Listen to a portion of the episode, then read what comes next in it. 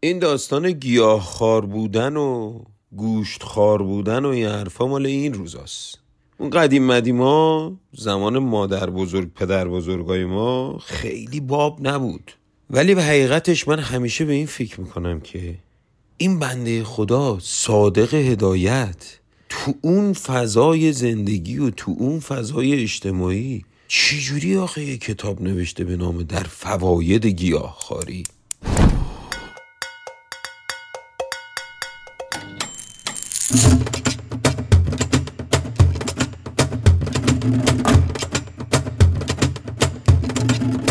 بدترین قسمت گیاهخواری یه شوخیایی مثل اینه که شما الان گیاهخواری شاخ و برگ درخت رو می‌خوری علف می‌خوری. همیشه تو جمع ها گیاهخوارا هستن که معترضن. یعنی توی جمعی که حالا رستوران یا دور همیه هرچی که هست اول اعلام می‌کنن که گیاهخوارن و یه سری چیزا رو نمی‌تونن بخورن و بعد شروع می‌کنن به دیگران گیر دادن که تو چرا گوشت می‌خوری؟ تو چرا این موضوع رو رعایت نمی‌کنی؟ چرا؟ چرا؟ چرا؟ گیاهخوارا الان اقلیتن. یه خورم عادلانه است. معمولا شاید حالا توی جمعای اجتماعی هم مشکلاتی براشون پیش بیاد. یه قربالای اتفاق بیفته ولی خب معمولا خوراک کمتر هست برای گیاهخوارا. نه بخاطر اینکه تنوع نداره به خاطر اینکه چیزی که الان زیاد ارائه میشه اون چیزی مناسب گیاهخوارا نیست.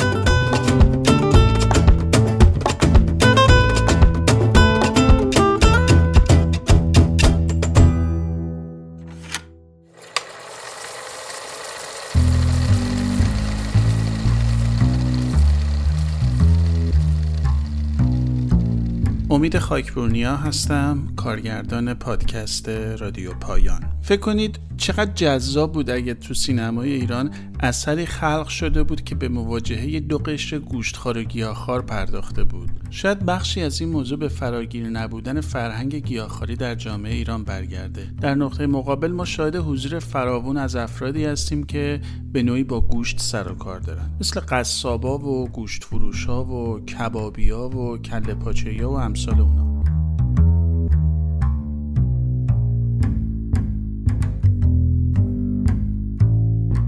اگه ما به سینمای قبل از سال 57 نگاه کنیم یکی از شخصیت عموما ثابت در اون سینما وجود جاهل ها بود. جاهل هایی که تو سینما ایران به تصویر کشیده می شدن عموما شغل و درآمد مشخصی نداشتن. بعدشون از راه زورگویی باجگیری روزگار میگذروندن و خوباشون اگه قرار بود شغلی داشته باشن اون شغل تو بیشتر مواقع حرفه قصابی بود. حالا چرا قصابی و گوشت فروشی؟ شاید چون با هیکلای تنومند و خون و چاقو و ساتور سر و کار داشتن. قصابایی که ما تو سینما ایران دیدیم عموما مذهبی هستن و از نگاهی سنتی نسبت به مسائل جامعه برخوردارن. خیلی ناموز پرستن خیلی غیرتی هن و در عین حال مورد مشورت و احترام دوستا و آشنایان و خانوادهشون قرار می گرفتن شاید همین مورد مشورت قرار گرفتن و همین احترامی که بهشون میذاشتن باعث میشه تا از نوعی دیکتاتوری درونی برخوردار بشن. طوری که حرفی بالای حرف خودشونو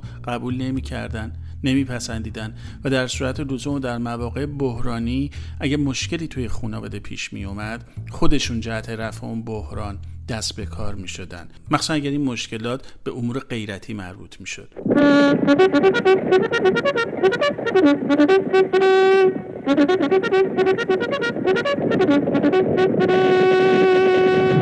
مومنت. همین شیرالی قصاب خودمون با اون هیکل و هیبت. عجب ناموز پرستی هم. امروز صبح اولی صبح یه مشتی گرفتم که اگه شیرالی قصاب بشنوه خون را میفته. برد تباس خون را میفته. صبح شیرالی گفت تا بدیم در خونش این یارو شازده هست. همون یارو حسالا میرزا. قوم و ارباب اینا. خیلی خوب. کجا بود؟ تو ایوون نشسته بود. پای وسط سماور. داشت جایی می‌خورد. با تن شیرالی ببین چشم خودم دیدم. جون تو. برز عباس پسر مبادا یه وقت خرشی به شیرالی چیزی بگی یا پوست تو می‌کنه. نه مگه بچه تو؟ اگه بهش بگی با ساتور دو شقت می‌کنه با مگه ما گوستبندی پسر باز که تو نیشت بازه. گفتم این دونه ببر خونه سنگ.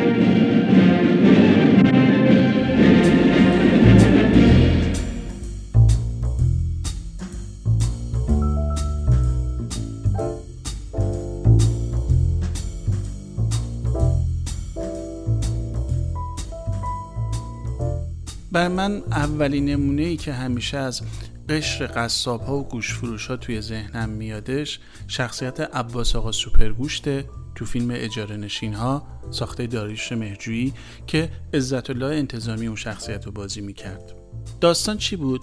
داستان قصه عباس آقا سوپرگوشته که همون جوری که از اسمش پیداست گوشت فروشه و مباشر مالک ساختمونیه که فوت شده و اون با همدستی یه مشاور املاکی کلاهبردار با زورگوی قلدر معابی سعی داره اون ساختمون از چنگ مستجرین و ساکنینش خارج کنه. هاشم آقا. از اون شیشک ها یه شکه واسه آقا کنم. نه داداش ما واسه گوش نیومدیم. چیه؟ چی شده؟ ای والا عباس. آخه مرد حسابی با این دم و دستگاه سالها کاسبی و معامله و زده بند. باید بزن اینطوری بیان طرف فرز بندازن برم کی بندازه خوشت میاد؟ چرا بی خودی حرف می‌زنی؟ مگه دیروز مستاجرای شما تو خونتون نرفتن؟ کجا رفتن؟ همه سر جاشون نشستن. مگه نرفتن؟ عمل بنا نیوردن خب چرا؟ مگه دعواتون نشد؟ چرا؟ مگه بعدا آشتی نکردی؟ خب آشتی کردیم بله. خب پول کارگرا رو کی داد؟ خب اونا دادن چه فرق می‌کنه؟ چه فرق می‌کنه؟ هیچی. فرقش اینه که اونا می‌تونن این پرداختی رو راحت بذارن به حساب اولین قسط خونه. اینا همش نقشه بوده مرد حسابی کجای کاری؟ این باغری ناکس رفته کرده تو کلشون توی لونه که نشستن باید پول خرجش کنن تعمیرش کنن تا بتونن یواشاش بالا بکشن. صاحبش بشن. ما که علکیه بالا بکشن. که علکی نیست. تو بیا ثابت کن. عباس آقا سوپرگوش. یادش بخیر. تو اجاره نشین ها دهه شست. روح شاد.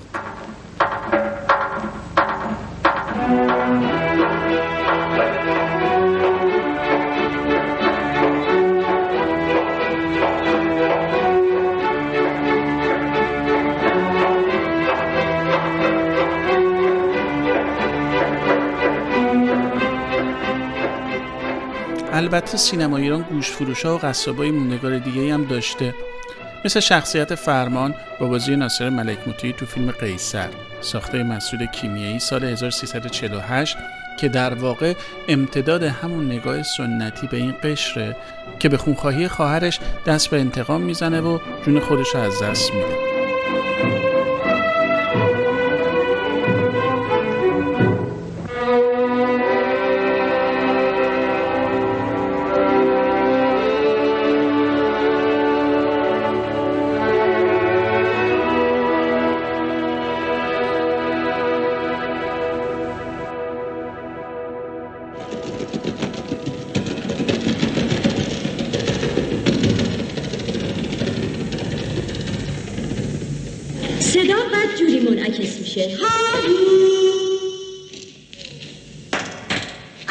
برای صحنه بیدار شدن وجدان خیلی عالی. نگاه کنید ای اهریمن لذات نفسانی از مقابل چشمان پسرم دور شو. ای اهور مزدا دیو شهوت را از ما دور کن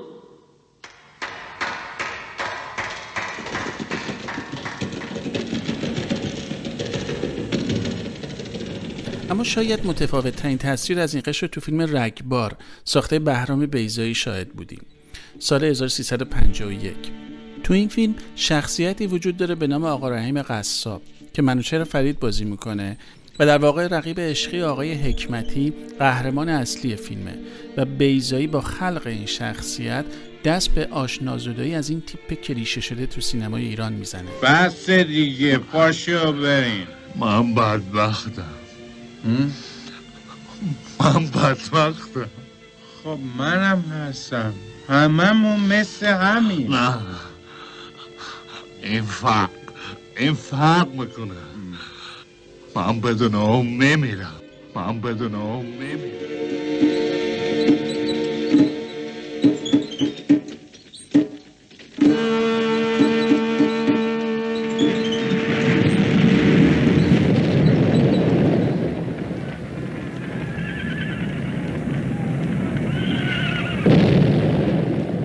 و البته جا داره یادی هم از معروف ترین کارکتر نمایشی قصاب بکنیم یعنی شخصیت شیرالی قصاب در سریال درخشان دایجان ناپل اون به کارگردانی ناصر تقوایی که محمود لطفی ایفاگر اون بود.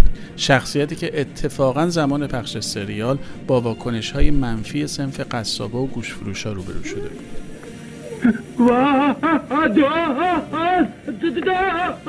داشت اومده بود خونه شما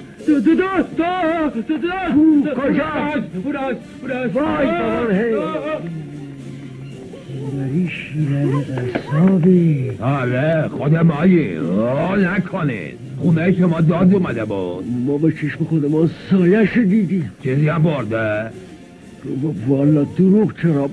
ما که به چشم خودمان چیزی ندیدیم ببریم اومده بود طرف های ما قایم شده بود ما هم گرفتیمش نسلات اومده بود رو پشت بونه ما.